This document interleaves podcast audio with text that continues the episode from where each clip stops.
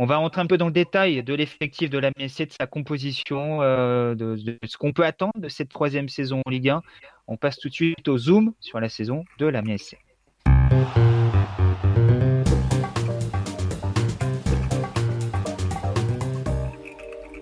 Après avoir évoqué en long, en large et en travers le mercato dans la précédente partie du talk, on va un petit peu se focaliser sur l'effectif de l'Amiens. C'est à quoi va ressembler Amiens pour cette saison 2019-2020.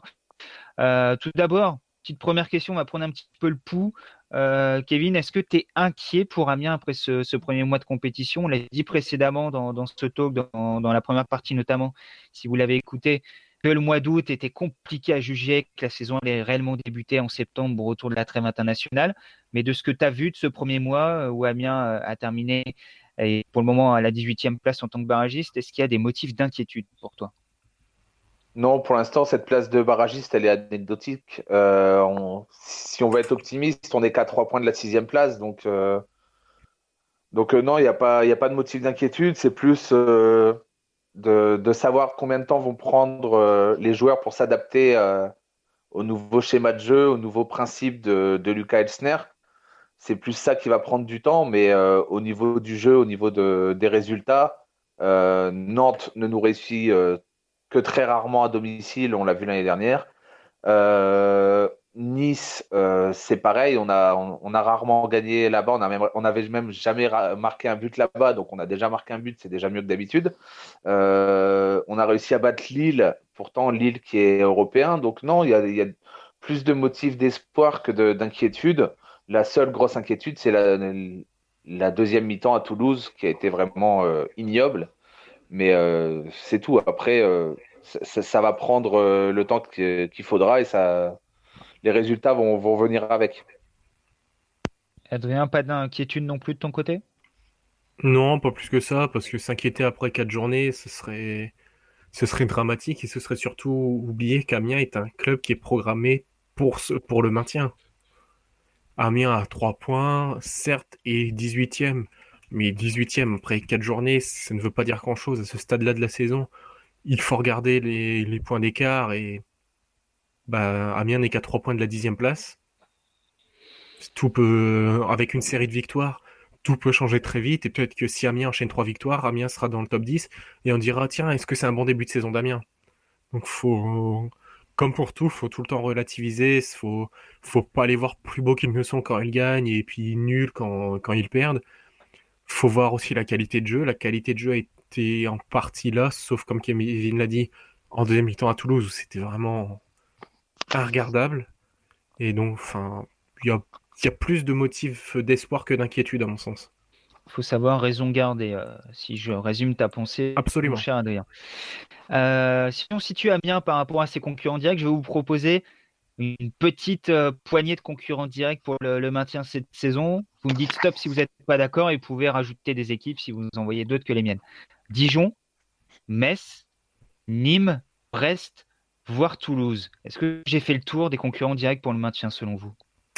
Hmm. Je rajouterais Strasbourg personnellement. Ouais.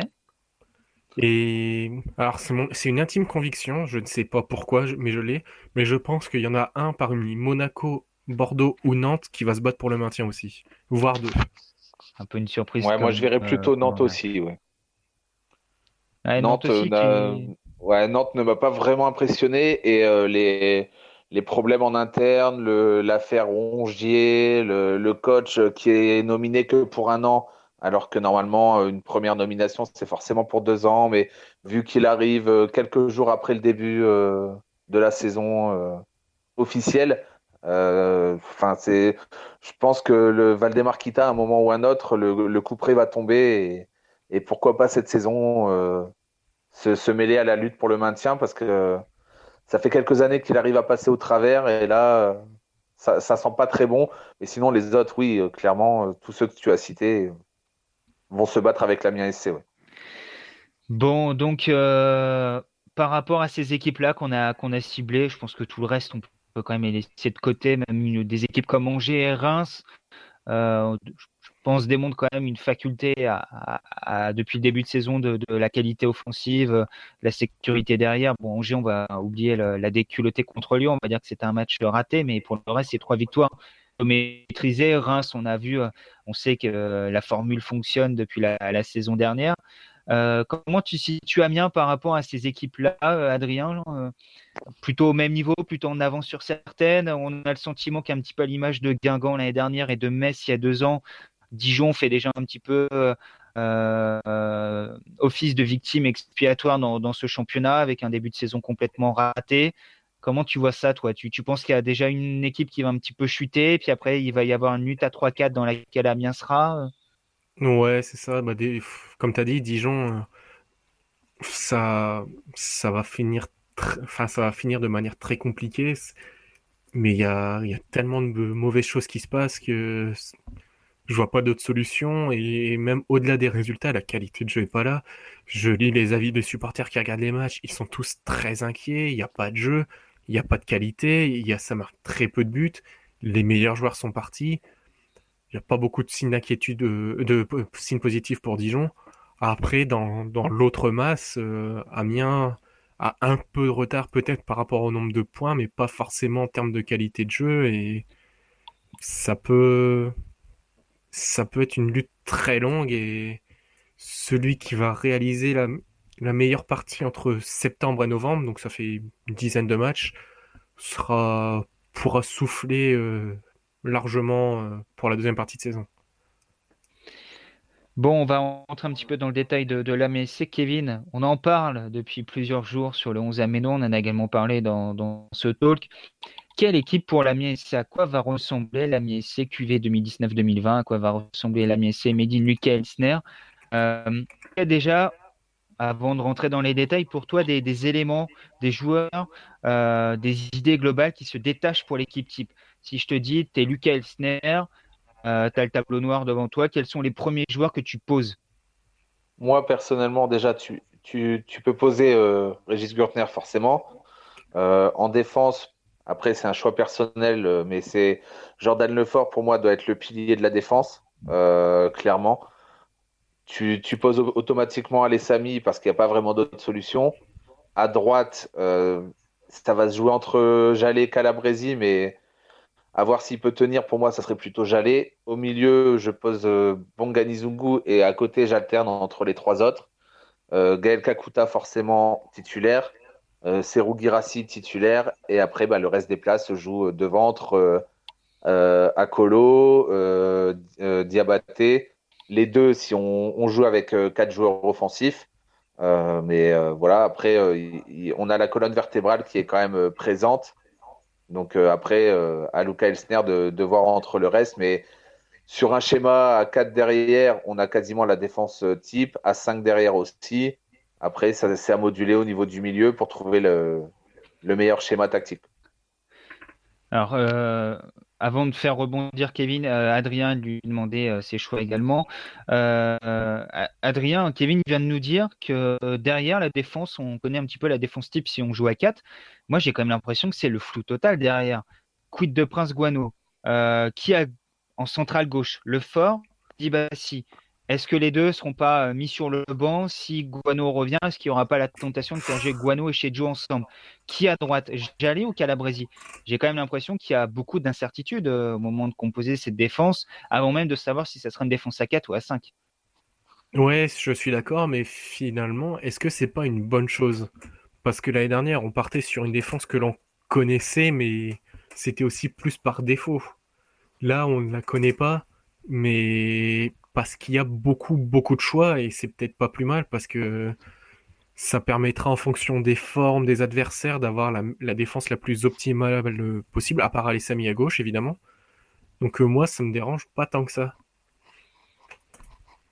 Bon, bah, en tout cas, sur l'aspect défensif, on va voir ce que ça va donner. On est d'accord pour dire que ça va beaucoup dépendre du retour ou non de, Prince Guano, qui reste sur le papier le leader défensif, le capitaine de, cette équipe et l'un des joueurs que, quand on, je demandais à Kevin de jouer au petit jeu de qui je pose sur le, tableau noir au départ, qui est posé prioritairement. Euh, toi, Adrien, si je te pose la même question que, Kevin, ah, quel joueurs à poser avant même de composer une sorte de, colonne vertébrale, d'épine dorsale d'équipe Quels sont les premiers noms que tu poses? Bah, Gürtner, Zungu, Kakuta. Ouais. Pour, euh, Après, comme Kevin l'a dit, allez Sami parce que par défaut, parce qu'il n'y a pas de solution de rechange à gauche. Et puis, en partant sur une défense à, à 5, je place euh, et le fort. Shedju peut-être euh, dans, la fausse position du libéraux, avec quelqu'un à sa gauche et quelqu'un à sa droite, c'est ça? Absolument. Ok, dans ce cas-là, il faudra trouver l'identité euh, du troisième défenseur central qui pourrait être Calabresi. Et dans ce cas-là, Jallet serait le piston droit. Mais la question est toujours la même, euh, Kevin. Est-ce que Christophe Jallet assurer un rôle de titulaire toute la saison, encore plus si c'est un schéma à 5 où les efforts euh, sont malgré tout nombreux, puisqu'il devrait, entre guillemets, assurer l'animation du, côté tout seul, même si on sait qu'il y aura du mouvement des joueurs devant. Mais il aura la charge du couloir malgré tout sur ses épaules. Oui, non, c'est sûr, mais, mais Christophe Jallet euh, peut, très bien le faire. C'est le seul souci sera euh, les, les, éventuelles blessures parce qu'il n'a pas été épargné les dernières années. Mais euh, s'il est épargné par les blessures, il a il a clairement encore le niveau pour pouvoir le faire, en sachant qu'avec une défense à 5, les, les, efforts défensifs sont un peu moindres. donc Calabresi peut un petit peu coulisser sur le côté droit euh, et éviter à Christophe Jallet de faire vraiment des allers-retours. Euh, s'il a besoin, s'il a un petit coup de moins bien, il peut aussi euh, revenir plus tranquillement et Calabresi coulisse. Donc je pense que pour Christophe Jallet, la défense à 5, c'est l'idéal actuellement. Euh, à, voir, à sur le long terme, mais mais oui, après, de l'autre côté, c'est clair qu'Alessami, lui, c'est l'idéal pour lui aussi et qu'il est tout seul. Donc forcément, n'a pas vraiment le choix. Le, seul, la seule incertitude, c'est vrai que c'est sur le côté droit, euh, en fonction de la défense à 5 ou de la défense à, 4. Très bien. Bon, sur l'aspect défensif, il y a des solutions malgré tout. Au milieu de terrain, vous êtes tous les deux d'accord. Bonganizungu est le, pilier de, ce milieu de terrain. Euh, pour quelle raison déjà, Adrien Bonganizungu? Bah, Parce que c'est le meilleur milieu de terrain, tout simplement. mais en termes de vision de jeu, de qualité technique et d'apport offensif, euh, j'ai beau, beaucoup apprécié euh, Edin Yaoré, Thomas Monconduit et Alexis Blin, ils, ne sont pas au niveau de Bonganizungu et c'est loin d'être une insulte quand on voit le niveau de Bonganizungu. Très bien. Et euh, Kevin nous disait tout à l'heure, en fonction de l'adversaire, en fonction de la forme du moment. J'alterne entre Blin, euh, mon conduit, Niaoré, qui sont trois profils très différents. Blin le plus défensif, Niaoré le plus offensif, et euh, Thomas mon conduit, j'ai presque envie de dire la synthèse des deux autres, en tout cas un profil hybride. Euh, tu es d'accord avec Kevin? Faut alterner entre ces trois-là, faut dégager quelqu'un, faut trouver le meilleur complément de Bongani Zungu. On a vu que c'est Dignaoré qui a démarré à ses côtés à Toulouse. Euh, Alexis Blin fait un bon début de saison et a joué tous les matchs. Thomas Monconduit a déjà une saison euh, d'expérience aux côtés de Bonganizungu lors de la première en Ligue 1 de la MSC. Quel serait ton, binôme idéal et complémentaire selon toi? C'est non, c'est vraiment compliqué parce que ça va, enfin, ça peut dépendre de l'adversaire aussi. Si on est amené à subir le jeu, il vaut mieux un récupérateur au profil un peu plus défensif comme Alexis Blin. C'est, on a le sentiment qu'il faut aller de l'avant et être capable de, casser les lignes. On peut partir sur un, peut-être aussi sur un milieu à 3 avec euh, mon conduit Oublin et Niaoré. Ça va être très très dépendant de l'adversaire. Mais je pense que le seul qui est indéboulonnable, comme j'ai dit avant, c'est Zungu. Très bien. L'aspect offensif, Gael Kakuta, euh, on l'a dit, euh, a misé dessus. Euh, c'est le meneur de jeu de cette équipe. Il est indéboulonnable chez vous également. Question, c'est qui autour de lui Alors, déjà, le schéma va, impacter en fonction d'une défense à 5. Dans ce cas-là, il y aurait trois joueurs offensifs sur le terrain, dont Gael Kakuta. Donc, il y aurait deux joueurs à mettre à ses côtés. Si on joue à 4, on peut imaginer plus un 4-2-3-1, donc il y aurait trois joueurs à ses côtés, donc deux joueurs sur les côtés, un joueur devant. Euh, il faut vraiment composer cette attaque autour de Gal Kakuta et pour mettre dans les meilleures dispositions Gal Kakuta. Kevin, première question. Et deuxième question, quels sont les profils qui te semblent plus complémentaires à Gal Kakuta Plus des joueurs de profondeur, plus des joueurs de remise, des joueurs avec lesquels il pourra combiner euh, un savant mélange de tout ça Qu'est-ce qu'il faut faire pour mettre Gal Kakuta dans les meilleures conditions? Pour le mettre dans les meilleures conditions, déjà, comme tu as dit, c'est le, schéma tactique euh, qui, qui va tout conditionner. Euh, Gaël Kakuta doit être là en milieu, enfin en meneur de jeu. Donc euh, c'est vrai qu'avec une défense à 5, ça, ça oblige à passer avec deux attaquants. Si on veut le mettre en meneur de jeu, c'est deux attaquants. Donc on, peut, on peut penser à Serou Girassi Akolo ou Serou Girassi Moussa Konaté. Et dans ce cas-là, on ne comprend pas trop le recrutement de d'ailiers très rapides comme euh, Fousseni Diabaté ou aussi comme Akolo. Donc pour moi, je pense que l'idéal pour lui, c'est de passer en, en 4-2-3-1, le mettre en meneur, Akolo à gauche, Diabaté à droite et euh, Girassi en pointe. Ça permet d'avoir en fait les deux solutions pour lui, c'est-à-dire qu'il aurait euh, Girassi en remiseur, un petit peu autour duquel il pourrait tourner et avec qui il pourrait combiner et il aurait aussi les, flèches sur les côtés qui pourraient lancer dans la profondeur, euh, comme on l'a bien vu faire avec euh, notamment Chadra Kakolo euh, depuis le début de saison. Donc pour moi, l'idéal, ça reste quand même le 4-2-3-1. le recrutement d'autant de défenseurs laisse pas penser que, que ça va être le, schéma privilégié, mais bon, on ne sait jamais. je pense que la, qualité de Luca Elsner, c'est aussi de, de, faire en fonction de ses joueurs d'adapter euh, son schéma en fonction des qualités des joueurs et du coup, euh, euh, on verra ce, que ça va donner.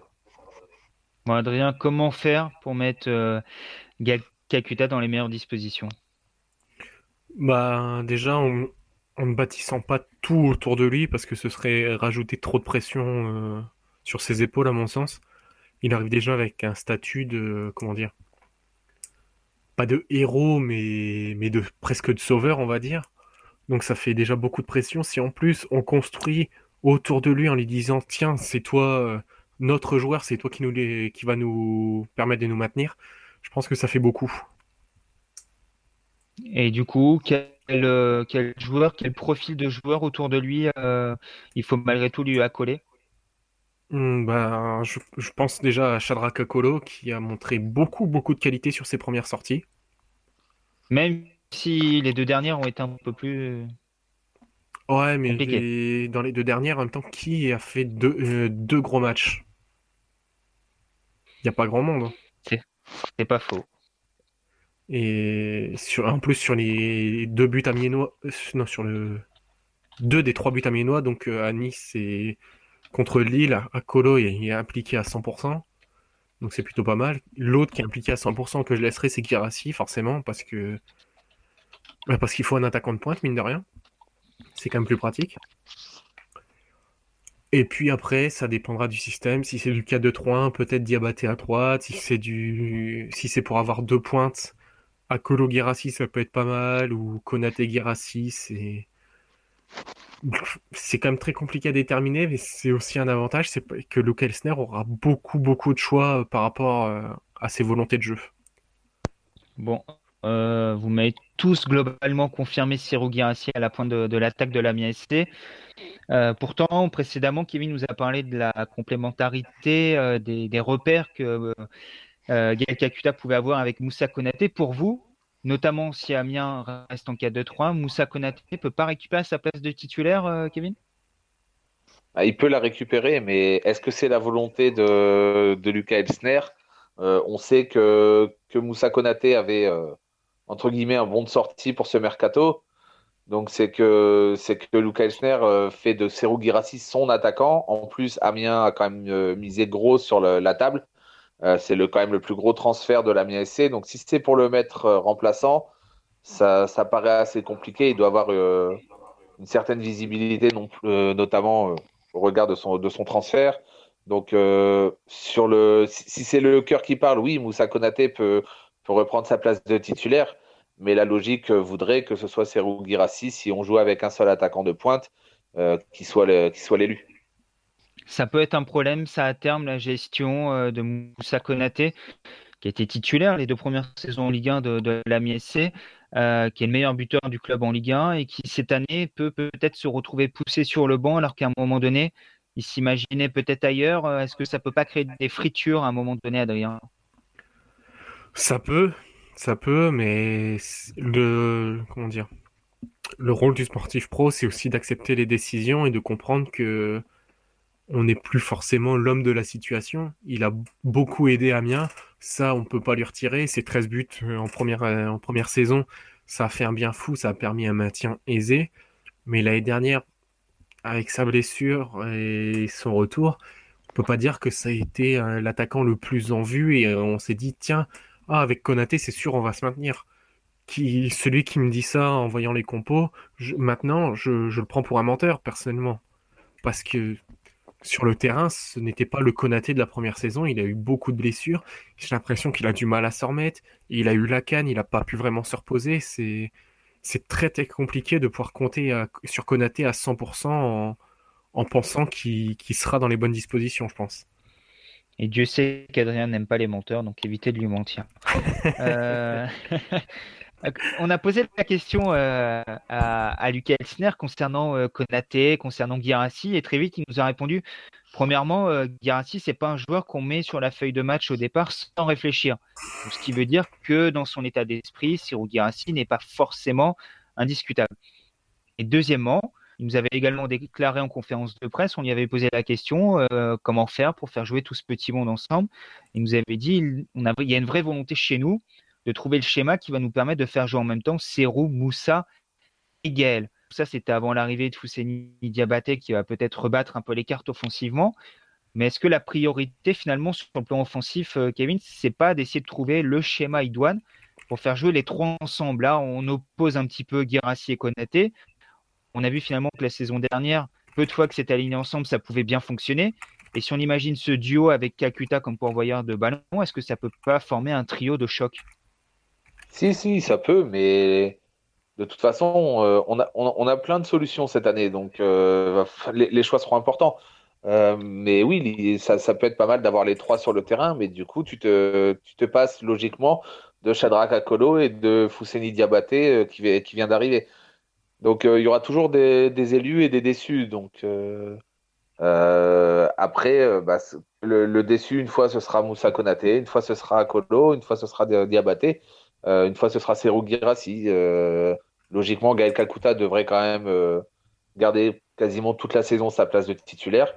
après, abondance de biens ne nuit pas. Hein. On, a, on, a, tout ce qu'il faut pour pouvoir offensivement avoir des solutions. À, à Luca Elsner de trouver la meilleure. Et eh oui, c'est effectivement son boulot. Euh, on va conclure cette longue émission et cette troisième partie euh, euh, de présentation de la saison de, de on s'est surtout focalisé sur la construction de cette équipe type. Hein. Ça va vraiment être le gros chantier de Lucas Elsner dans, les prochains jours et les prochaines semaines. On évoquera plus tard le match contre Lyon et la suite de la saison de, de SC. Mais avant ça, je veux un petit peu vos pronostics. On s'était amusé au tout début de saison, avant même la fin du mercato, de donner le classement final, le meilleur buteur, le meilleur passeur on était pas mal à avoir donné euh, Saman Godos comme meilleur passeur. Alors, hormis s'il fait une deuxième partie de saison exceptionnelle, ça va être compliqué avec sa suspension de, correspondre à ce pari-là. Donc, on relance les paris entre nous. Euh, Kevin, classement final de la MSC, meilleur buteur et meilleur passeur pour cette troisième saison en Ligue 1. Moi, sur le classement, je me veux toujours optimiste. Je me dis que c'est cette année, Amiens peut, peut viser un top 10 euh, parce que on le voit depuis le début de saison, il n'y a, a, pas vraiment d'équipe qui sortent réellement du lot. Ça va encore être un, championnat très serré.